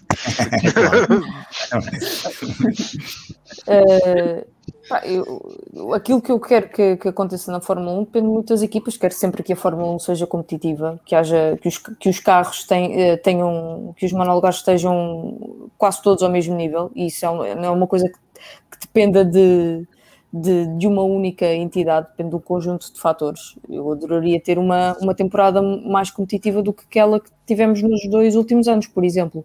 Uh, e para além disso, gostava que a Fórmula 1 começasse a olhar para as mulheres piloto, que é uma coisa importante, cada vez mais importante, e para, e para mim, eu já o tinha dito, uh, não faz, não faz sentido nenhum tu teres uma uma, double series desta vida, pá, porque qualquer, seja mulher, seja homem, qualquer pessoa que sente num carro para, para competir, quer estar entre os melhores, não quer estar numa liga ali à parte uh, Nós, afeições. nós falámos, nós falámos com o Matt Bishop sobre isso, por acaso, no, no programa especial, fica aqui feito o plug também. Mas uma das, uma, uma das, uh, um dos trabalhos que o Matt teve na, na- no automobilismo foi precisamente se trabalhar na- no lançamento da W Series. E quando lhe perguntámos diretamente se ele via hipótese de alguma das uh, senhoras que participam no W Series vir a ser piloto de Fórmula 1 nos próximos anos, ele disse claramente que não. E isso também Foi- vai um bocadinho de encontro àquilo que o Nuno Pinto disse no podcast Eleven, que não vou dizer aqui, mas quem quiser que ouça. Uh, mas de facto não abre muitas perspectivas para a participação feminina na, na Fórmula 1 num futuro próximo. O trabalho começa muito antes, começa no karting, começa nas fórmulas Claro. inferiores, Sim, não é? sim, não sim. é... Agora, não faz uma aposta de. de- de- claro, Para mim sim, não faz claro, sentido sim. falar-se em ligas, sobretudo no automobilismo, quer dizer, não, faz o mínimo sentido haver Sim, uma. W Series, não é? Quer dizer, não, não. Então nos rallies a Michel Mouton nos anos 80 andava lá a dar cartas e Com sem, sem licenciar ninguém. Eu lembro de haver em Sintra, à noite, era muito, muito pequenino, Epá, uma coisa fantástica, quer dizer, nem sabias que mulher ao volante, mas mas o quê? Um pai rapidíssimo, o que interessa se é mulher, se é homem, não... não... Sim, isto é faz uma prova que não faz Agora. diferença entre, entre homem e mulher. agora, Há provas que é. E aqui não é sem carros, metros, não é? é? Sim, mas claro. tu nos carros consegues competir, raparigas contra rapazes, etc. Claro. Eu acho que isso devia ser uma constante dali para a frente. Quer dizer, não faz sentido fazer como os americanos que têm aquelas little leagues de soccer em que jogam rapazes e raparigas na mesma equipa e depois aquilo divide-se. Não, não, não faz muito sentido. Portanto, todos, todos homem olham e fé em Deus. Quer dizer, vão lá, os melhores à frente, sejam homens, mulheres. Carolina, não- não- Ah, eu, vou só, eu vou só corrigir aqui o, o, o Vasco. Eu, eu comecei a ver, sinceramente, Drive to Survive. Eu só vi as duas temporadas o ano passado a seguir ao Grande Prémio de Mugello. Porque Pronto, eu antes, ok. Eu antes disso, eu vi os dois primeiros episódios da primeira temporada e não, não achei muita piada, não sei. Aquilo, O que, é- o que é que fez clique? o que me fez clique na, na altura, antes, quando eu comecei a foi o ver, Daniel. quando eu comecei a ver Fórmula 1. Não, porque eu desde pequenina que ouço falar no Ayrton Senna, porque o meu pai é um apaixonado do Ayrton Senna, ah, e estava constantemente a mostrar vídeos no YouTube do Ayrton e depois do Alonso, porque o meu pai é o fã número um do Alonso. Grande homem o teu pai. Grande Ah, o fã número 2, o fã número 2. Não, pronto, o fã número dois. É um execo, está tudo Inclusive, bem. Inclusive, chegámos a ter uma situação muito engraçada que foi aqui em Portimão estarmos a jantar no restaurante, quando olho para o lado, quem se sentou ao nosso lado a jantar foi o Alonso. Tínhamos estado precisamente nesse dia a ver os treinos de Fórmula 1 aqui no, no, no AIA e depois à noite acabámos a jantar com o Alonso, pronto, curiosidade, É o dia da vida É do teu pai. sim, curiosidades da vida. Oh, Uh, mas foi sempre aquela coisa do meu pai mostrar os vídeos no YouTube e o, o barulho dos carros e depois acabámos por, uh, por ir ver aqui os treinos e isso. E aquilo deixava uma certa adrenalina. Eu pronto, acompanhava assim, ao início eu acompanhava assim os pecados, eu não tinha acho que era na Sport TV que dava antes a Fórmula 1, já não me recordo. Antes da Eleven, Pronto. sim. Uh, antes da Eleven, eu não tinha, não via, pronto, acompanhava no YouTube os highlights e isso tudo. Pronto, entretanto também metemos a Eleven e foi sempre a papar a Fórmula 1 e, e nesse, nesse caso eu acho- até acho que a Eleven tem feito um trabalho excepcional uh, da maneira que tem trabalhado o conteúdo de Fórmula 1 em Portugal. Uh, sim, sim. tem sido uma coisa espetacular. O conteúdo que eles criam, o programa que eles criam, a interação que eles criam com, com o público, com os fãs, é excepcional e isso também me cativou mais ainda. Mas agora respondendo assim à pergunta, eh, eu para mim, eu, eu, eu- como sou, como se costuma dizer, uma sucker pela Fórmula 1, eu acho que se isto ficar tudo igual. Aliás, eu até não gosto muito destas evoluções novas que eles fazem dos motores e agora querem pôr motores mais elétricos e combustíveis fósseis, eu não sei. É, Barulho. Tá, É. hoje, eu, Secadores. como, ouvi- eu como ainda, eu ainda me lembro de ouvir aqueles. eh, Claro. Não me lembro se era o V12 ou o que é que era ouvido na altura em Os 2009. V10. Era os V10, V10. provavelmente. V10. Eu ainda hoje tenho esse barulho aqui registado, ainda me consigo lembrar desse barulho e lembro-me de me arrepiar toda de ouvir Claro. aquilo ali. Ah, eu, como ainda ouvi isso ao vivo, ah, epá, não sei, ah, estas evoluções todas é que me chateiam um bocado. Mas, O, Ca- Exatamente. o, o Castradinha diz aqui que na minha casa, quando estou a ver Fórmula 1 durante o fim de semana de corrida, nenhum dos meus filhos quer ver. Ah, E pois, diz que já tentou tudo. Eu tenho uma receita para o Castradinha que é levar os filhos a ver Fórmula 1 ao vivo. Bom, é, pois, é a maneira mais. fizeste, não é? Foi exatamente o que eu fiz e, e pronto.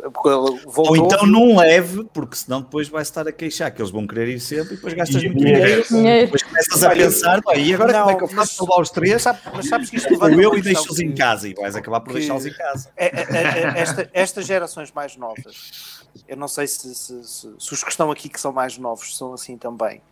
É tudo muito descartável. Eu gostou É. muito de Fórmula 1 naquele fim de semana. Não, durante a viagem não, não parava de, de falar de Fórmula 1. Eh, no fim de semana a seguir, perguntei se queria ver a corrida comigo, disse-me nem pensar, tem, nem tem pensar. que ver. Tem que Talvez se passasse leque- no YouTube, ele talvez se calhar. Não, não, não, não. Mas Não? quando lhe perguntei este ano se ele queria ir ver, disse-me Hum. logo que queria ir ver. Pois. Pior, o mais velho também quer ir ver.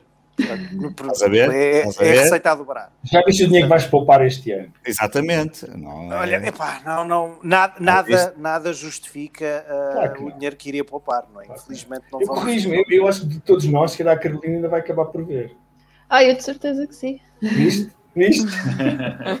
Até porque eu trabalho lá, por isso. Por isso mesmo, por isso mesmo. Por isso, olha, eh, considera, considera que eu tenho uma inveja dos diabos. Não, mas eu Inveja passado, eu ano passado só, eh, inclusive, só lá estive mesmo no domingo porque o chefe deixou-nos ir para ali para, para grandstand, mesmo em frente ao pódio, conseguimos lá porque de resto eu não cheirei nada, porque o trabalho que tivemos nem, nem, lá, nem lá passei perto. Foi só ali, mesmo assim já né? chegámos a meio da corrida. Este ano, com a- o facto de não haver público, é que vamos ver como é que vai ser. Porque a, a situação ali no AIA é que a Liberty e a Fórmula 1 e a FIA tomam conta do autódromo inteiro e todo o staff do autódromo passa cá para fora. Uh, à, exceção de, à exceção da direção, isso. Todo o staff que não é necessário lá dentro do paddock passa tudo cá para fora. Este ano não sei como é que vai ser. Vamos esperar para ver. Uh, eu agora também estou em stand-by por causa do Covid, também me mandaram para casa uns, uns mesitos. Vamos lá ver como é que vai ser. E é aguardar. Muito bem. Uh, eu, entretanto, saí, já voltei. A internet aqui na, na Hungria está um fenómeno. Uh, tipo Drive to Survive. Uh, continuando, ainda há mais algum tema do Drive to Survive que gostassem de falar? Porque se não tiverem, eu tenho. Se, acabamos. João, gostava de fazer uma ao João. Se, se lá na equipa, quando vocês estão ali, a, se há expectativa eh, entre, entre, entre as hostes que lá trabalham, se há expectativa dos episódios quando vão sair, se, se vocês falam entre, vocês sobre isso. E outra questão também, visto que as localidades eh, das equipas, há pouco me esqueci de fazer esta pergunta, as, as localidades das equipas não estão muito longe umas das outras, se vocês eh, têm permissão ou se dão com alguns outros trabalhadores de outras equipas que trabalham dentro do mesmo dentro da mesma área, neste, neste caso da área do software. Uma Se palavra para ti. Uma palavra para ti. Spygate. Spygate. Exato. Não há mínima hipótese, ou seja, existe O essa, contrato- existe essa proibição. O contrato 100 deve ter de- lá uma cláusula. 100 Tipo, quando um É, pãozinho o- é ao fim de certeza semana, que- percebes, João? Certeza que o contrato, do, o contrato do João, de certeza que tem o NDA lá, isso não há. Isso, isso, não há Nada me impede de me dar com eles agora. Claro. Como nos damos e que informação é que trocamos é que É, é, já não, hipótese. já não. Já, isso já é limitado. Quanto aos episódios, acho que toda a gente vê. Ah, o ano passado foi, foi com especial intensidade para ver quais de nós é que apareciam e quais é que não apareciam. O seu primeiro ano é que seja participar, Exatamente, não é? em que eles foram lá é, gravar claro. duas E não vezes. correu nada bem, não é? Aquele episódio. No da Alemanha não, não bem, ocorreu bem, mas depois foram lá gravar quando foi da, da celebração do campeonato. É verdade, Estava, é verdade. estava tudo bastante mais feliz. É verdade. Foi muito falado do rabo do Bottas ou não? Por acaso não, não. Também, agora agora é, é diferente, porque não há aquela conversa de, Pois, da café. hora do chá. Aqui é chá. João, também apareces lá naquela fotografia de grupo na temporada 2. Aparece sim. Na do 6 e a do 7 não houve, mas. E aparece no episódio da Netflix. Ah, é. Temos que ir ver, temos que ir ver agora. Temos que ir ver. Então temos aqui uma celebridade. eh, Já temos. É é a segunda celebridade do Drive to Survive que vem ao programa. Portanto, a primeira foi o Nuno Pinto, que É supostamente apanhou uma onda de 6 metros que passava por meio metro. E ele, mantém essa versão. Ele mantém essa versão. Não, ele tem essa versão. Ele diz que a onda era de meio metro, um metro, mas que Ele- parecia de 6 metros. Ele diz fez uma os gajos é que não filmaram. Ele disse, os gajos que não Oh, oh, boa Inês e Carolina. Eu tinha uma pergunta para vos, faz- para vos fazer, porque vocês, sendo, sendo mulheres e sendo ah, a maioria do público ah, de Fórmula 1 é de homens, e, e agora fazendo esta pergunta à Inês, mas também para a Carolina, quando tu estavas, puseste aquela fotografia no Twitter, onde estavas na conferência do Conselho de Ministros a ver os- a qualificação. quais foram os comentários à tua volta? O que é que esta tipa está a fazer? Como é que é? Riram-se.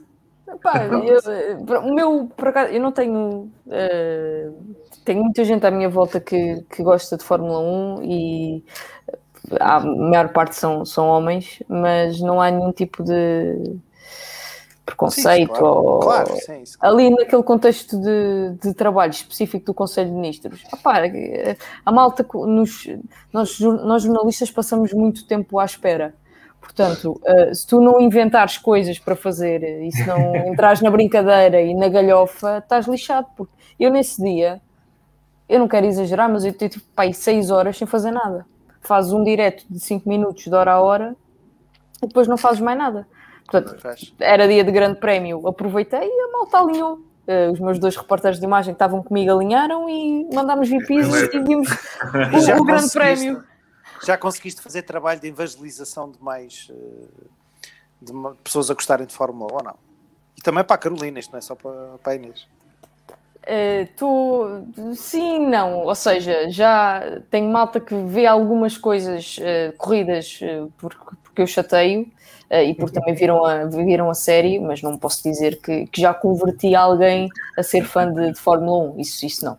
Isso não, Eu também, não- tenho, eu também já tenho amigos que não veem, mas de vez em quando já me vêm com perguntas: ah, então e este, este fim de semana há corrida? Ah, então quem é que, quem é que ganhou? Ou, Sempre algumas perguntas já com algum outro interesse A Mercedes. que, que nunca, que nunca.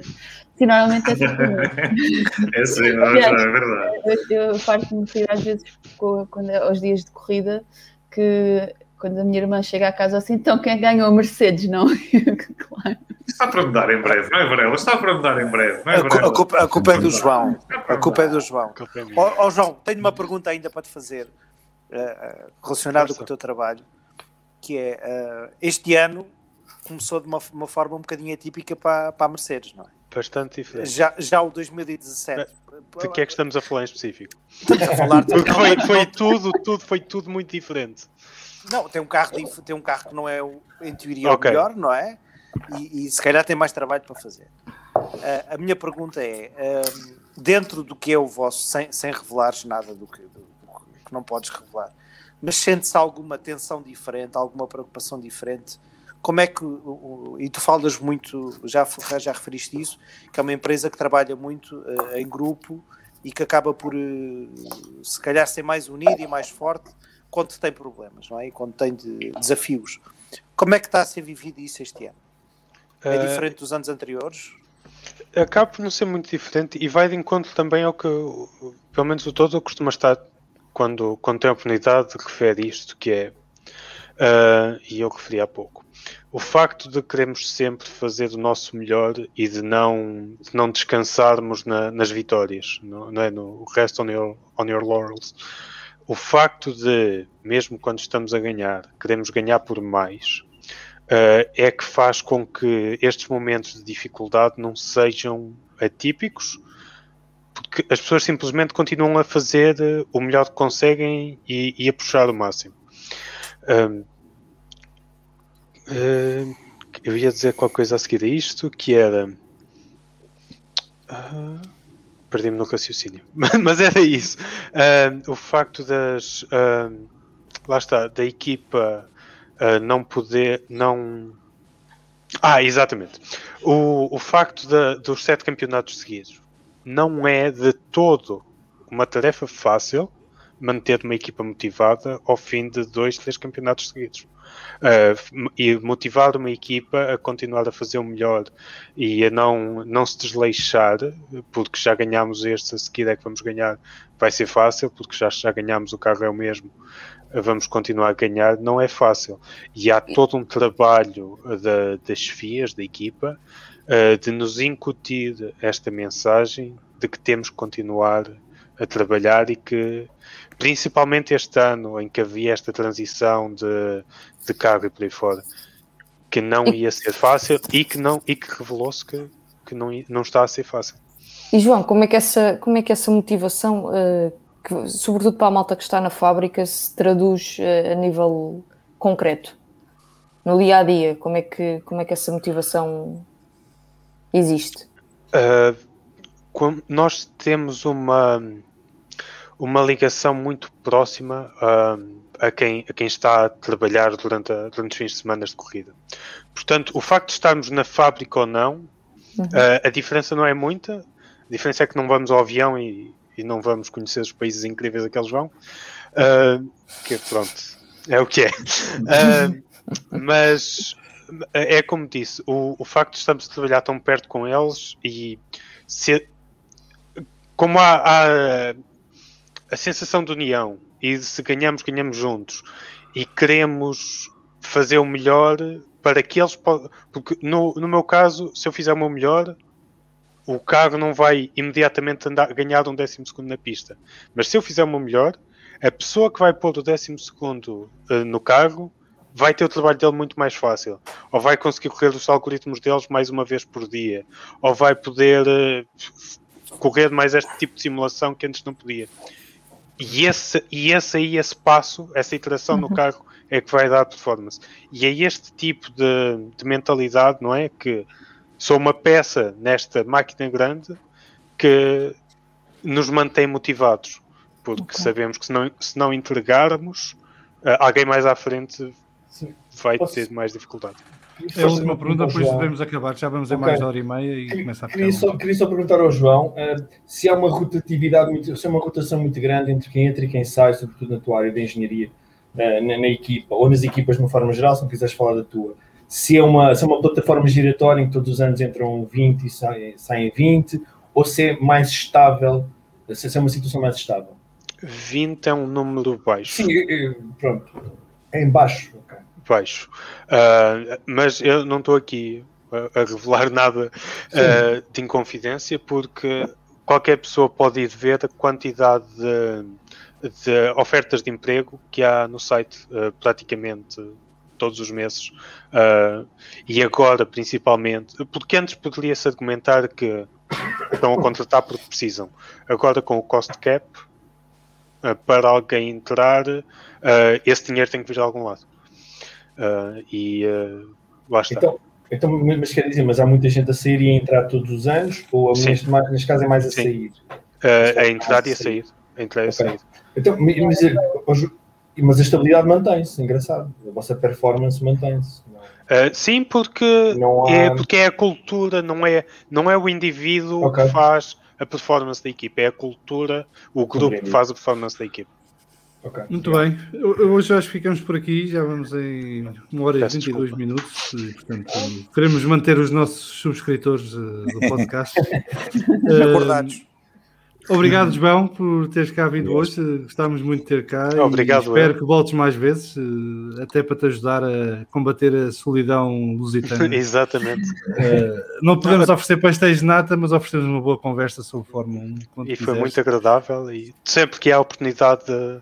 Eu gosto de falar porque para mostrar a, a outros jovens que estariam na minha posição que que o mundo está, está aqui. Não, não, não é de todo longe uh, este mundo. Ou outros Olha, que possam sonhar. Deixo-te um desafio de voltares depois do Grande Prémio de Portugal, então, para nos contares um bocadinho da experiência de trabalhar durante um Grande Prémio, dentro do que podes falar, obviamente. Há de ser menos do que agora, mas. mas a gente vai tentando. Esperemos que corra bem. Muito bem. Inês, muito obrigado por teres vindo também hoje. Foi a primeira vez, espero que seja a primeira vez de muitas. Obrigada, eu. É um gosto ter-te cá. O podcast é feito para isso, para juntar as pessoas que têm a paixão da Fórmula 1 e para falarmos entre todos uh, sobre esta nossa paixão. E, portanto, são sempre bem-vindos e bem-vindas a virem ao podcast quando tiverem disponibilidade e interesse. Carolina e Pedro, mais uma vez, obrigado por terem voltado esta semana. Uh, a mesma coisa, fica a porta aberta para regressarem sempre que quiserem e puderem. Bruno, mais uma vez obrigado pelo logo. Uh, acho que ficou espetacular. Espero que toda a gente goste. E quem não gosta, não diga nada. é. Pedro, obrigado por teres vindo. Eu sei que já, já vais na maratona de podcasts hoje, portanto, uh, mas já fazes isto, é, é o teu ADN. Para nas não é? costas, exato. Vasco, Obrigado. mais uma vez obrigado. Nós voltamos se tudo bem sábado para o Vamos Falar Fun Lounge. Deixar só aqui um apelo a quem puder e quiser nos apoiar, que podem visitar a nossa página no Patreon, patreon.com.br BFF1, eh, onde a partir de agora, para além de, de apoiarem o podcast e terem um podcast exclusivo só para patronos e para patronas, têm também direito a uma merchandising a partir dos 2,5€ de contribuição.